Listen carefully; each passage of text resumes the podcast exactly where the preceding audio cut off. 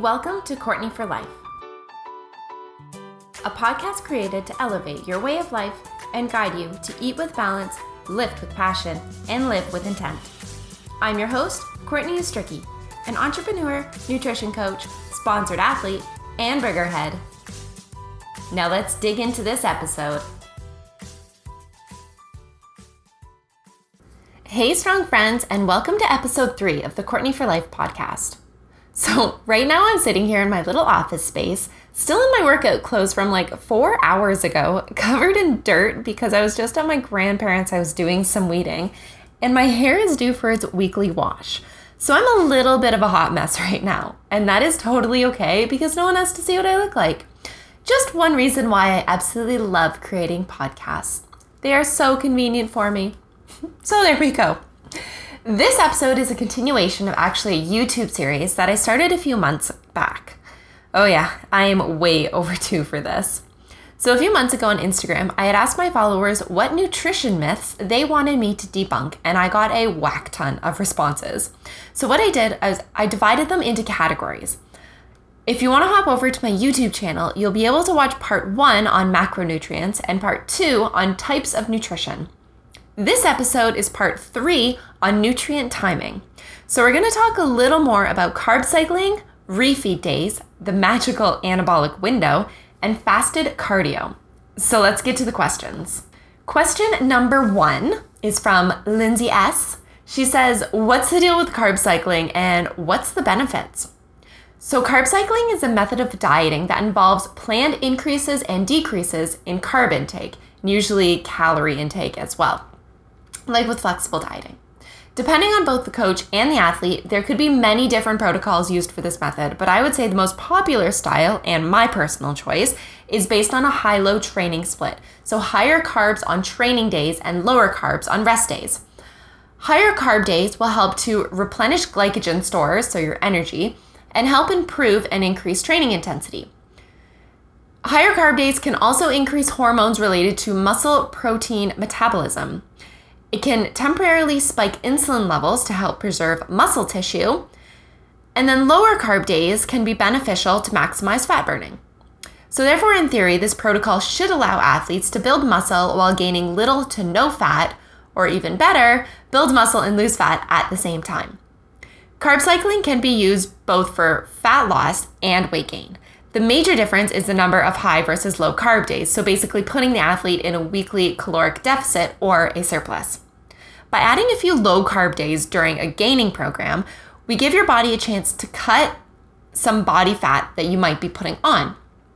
And in contrast, by adding a few high carb days during our fat loss program, we can create an anabolic effect and possibly gain muscle and definitely hold on to more muscle mass. So I hope that answers your questions on carb cycling. Rebecca Fit asks or says, I've been trying to balance my intake with my output and it's impossible, I've decided. I think I prefer to eat a little less normally daily and then have a refeed one to two times a week. What are your recommendations for refeeds? Like how many more macros than a normal day? So, for those unfamiliar with the term refeed or a refeed day, think of it like a controlled high calorie day. So when we have a cheat day, it's like eat whatever the hell you want. But with a refeed day, we're still usually adhering to certain macronutrient ranges, which have purpose, but we're providing an increase in calories on a given day. This is often incorporated during a fat loss phase. And again, it could vary depending on the coach and the athlete. So, when you're in a caloric deficit for an extended period of time, your energy stores basically run really low. So, what we do with a refeed is usually boost your carb intake and sometimes adjust your proteins and fats to refill those low energy stores. Now, how much you increase your carbs by on that refeed day is totally going to depend on the person and their goals. One thing to take into factor is that if you're in a maintenance phase, then a refeed day probably won't benefit you as much as if you were in a fat loss or a diet phase. The way I base my client refeed days are completely dependent on the person, too what their lifestyle's like currently, what, if any, upcoming events they have, what their diet history is like, how their body responds to different macros, and how many calories that they are currently intaking. Everyone is different, so everyone's going to respond to these refeed dates differently. Personally, I don't like taking them. They aren't something I've really applied much to myself, and it's not something that I would get excited over. So I don't really do them. Again, personal choice. Refeed days can vary for everyone from one every two weeks to two a week. And I have clients who, who have different styles of refeeds too. And something similar to a refeed day that I applied with certain clients is called a calorie day. Basically, just giving them a guide on how many total calories they should be aiming for in a day, and usually with a minimum protein intake to hit. I find these looser days to be much more enjoyable for some clients who are more social and they're still getting a good range of nutrients in on this day without having to track too meticulously.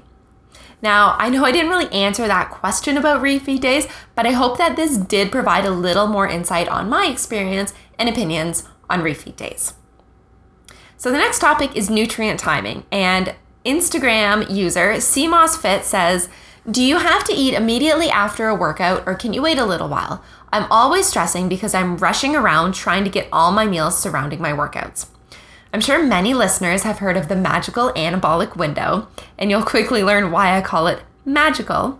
So, according to Bro Science, it's a period of time after your workout when your body is primed to consume food and shuttle it directly towards your lean muscle mass. Apparently, its estimated time frame is 30 minutes following your workout. To put it simply, this magical window doesn't exist. There's been many recent studies testing whether more protein consumed post workout will make a difference in muscle mass, and to be honest, nothing really changes. Now, again, that was solely protein, like if someone was to chug a protein shake in the locker room right after their training session. Now, if we're talking about protein and carbs post workout, that's going to be a bit of a different story. The consumption of carbs is said to create a large insulin response, which would prevent muscle tissue breakdown. Muscle tissue breakdown is only slightly elevated after an intense workout, and if you're training in a fasted state, then it's going to be slightly more elevated. There have been more studies that have shown that whether you consume a meal one or three hours after a workout, you're going to get the same response in regards to muscle protein th- synthesis, which completely destroys the 30 minute magical window. Post workout nutrition is still very important, but really the timing isn't going to make or break you. Just like a good pre workout meal, a good post workout meal should contain a mix of protein and carbs. Consuming fats either pre or post workout have been shown to offer no benefits, or very little anyway. So I always recommend to get most of your carbs pre and post workout and have more fats throughout the rest of your day. My takeaway from this is that post workout nutrition is just part of the solution, not the full solution. My babe, Boxer Burrito, asks Aside from preferences of foods I want to eat before and after a heavy lift, what does my body need to fuel the heavy workout and recover from a heavy workout efficiently? Awesome question. And I think I just somewhat mentioned that in the last question with the pre and post workout nutrition. So, from what I've studied both through my certification and personal experience, a decent mix of protein and carbs, both pre and post workout are going to be most beneficial. Now, exactly what you consume in those meals is going to more so be up to your preference. I like to spread my protein intake evenly throughout the day, so I get about 25 to 30 grams of protein in each of those meals. I like to give anywhere from 40%. Ugh, I cannot talk today.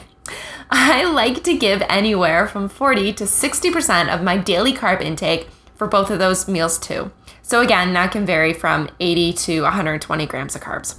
For both of these meals, I like more quick digesting carbs, nothing that's really gonna sit in my stomach and weigh me down when I'm moving.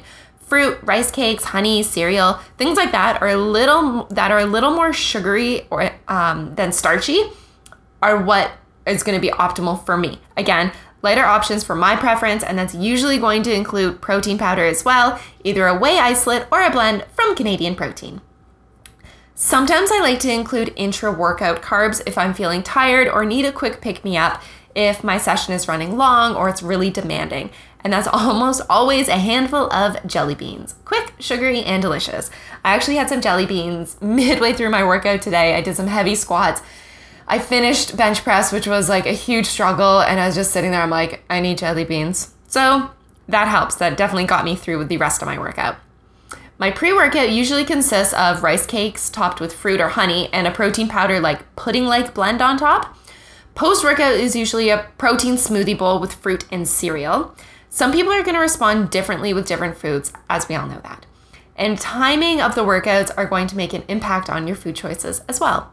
I wouldn't want to be eating a huge bowl of fruit at the end of the day if I have an evening workout, so maybe something lighter like cereal and a protein shake would feel better for you.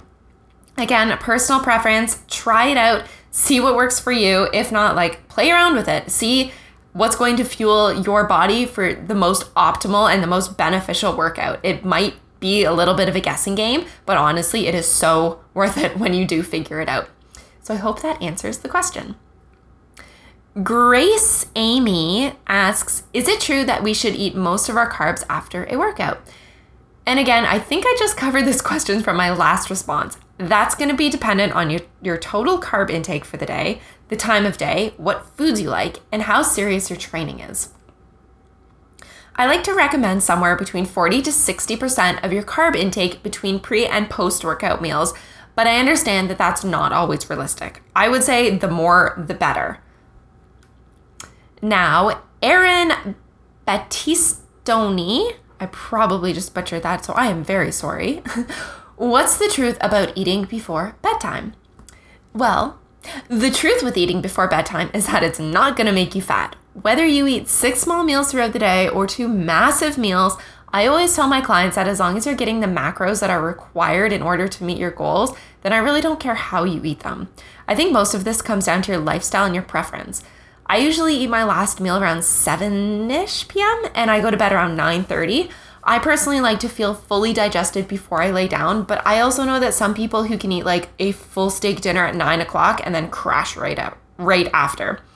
So what works for some people doesn't work for others. But eating before bed, especially when we're talking about carbs, will not make you fat. Um, there was a Instagram, I guess, influencer, this Fitspo girl that I used to follow, and she she always talked about like um, eating disorder recovery and stuff, but then she would always put in this hashtag skip dinner make you thinner or something like that or like don't eat dinner you'll get thinner. And i'm like no that's not it. So choose whether you want to eat before bedtime or not. Chell hamlin says eating most of your calories early in the day is this really best and again, it completely depends on what your daily schedule looks like, how hungry you are, and really how busy you are. For someone who like does intermittent fasting, maybe eating all their calories early in the day will be their choice, and that's totally fine by me. To each their own. I wake up around 5:30, but I don't have my first meal until close to 8 or 9, just because I don't really eat like eating very like first thing in the morning. I've tried it and I don't really like it. So, I don't do it. My last meal's around 7 o'clock at night, and I'm very busy throughout the day. So, for me to eat most of my calories earlier in the day, it's not to sustain me for those 10 to 12 hours afterwards. Again, I don't believe that eating two or eight meals throughout the day is going to make or break progress. Totally preference. Again, it's what works best for you and how busy you are throughout the day. If you're on the go in the afternoon and you don't get a break to eat for six hours, then yes, maybe eating most of your foods earlier in the day would be ideal, and grabbing easy protein shakes during those extended periods of time might be better for you. So, again, totally depends on the person, depends on their lifestyle. Last question from Needy Lifts says fasted versus fed cardio. So, I'm going to take that as is fasted cardio better than fed cardio? There is lots of talk about fasted versus fed cardio, and as I dig into this answer for this question, I want to state that Brad Schoenfeld published an article with all the science behind fasted versus fed cardio. I'm just going to skim the lining on this and get down to the facts. So there's two parts of burning fat. The lipolysis process, so in simple, simple terms, like loosening or waking up the fat, I'm using air quotes there, and the oxidation process, so like the burning process. The actual fat burning process is in the oxidation process. And that's the most part, important part to remember here. The oxidation process is either the same or better if you eat before cardio, and that's what's proven by studies in Brad's article. The body's thermogenic response, so where the body heats up, is better when you eat before. So, in short, there's three reasons, as per Brad, why fed cardio is actually better than fasted. One, insulin sensitivity is higher, so you're able to utilize carbs during cardio. Two, you'll have more fuel in the tank. So, like I mentioned earlier about protein and carbs for pre workout meals, if your body has more energy, then that's going to allow you to push even harder, therefore, burning more calories. And three, we can preserve muscle. So, when cardio is done fasted, you can lose up to twice the amount of nitrogen in your, in your body, which puts you at risk for muscle loss. As a coach, I don't think I have ever told a client to do fasted cardio, and to be honest, I highly doubt I ever would in the future. I do go for walks in the morning before breakfast, but one, it's steady state cardio. I'm going for a very relaxing walk. Two, I'm not hungry first thing in the morning. And three, I'm not trying to burn fat. So I hope that answers that question. Again, if you want to watch the first two parts of the series, go to youtube.com slash Courtney for life. Let me know if you have other nutrition myths that you're curious about. You can send me an email at courtney.u at live.ca. Thanks for hanging out with me today. Because podcasts are so new to me, I would love to be able to increase my awareness on iTunes. It would mean the world to me if you could rate my podcast and leave me a review. As an incentive, I want to offer any reviews with 10% off any of my online coaching programs. You can view those options on my website at courtneyforlife.com. Leave a review, take a screenshot, and send me an email. Thanks again for hanging out with me today and helping me debunk some nutrition myths. Have an awesome day. Thank you so much for joining me. Make sure you're subscribed so you don't miss upcoming episodes. For more beyond this podcast, including my blog, coaching inquiries, and program information, visit my website at courtneyforlife.com. For daily inspiration for health, fitness, and overall well being, follow me on Instagram at courtneyforlife underscore or search hashtag Courtney for Life. Until next time.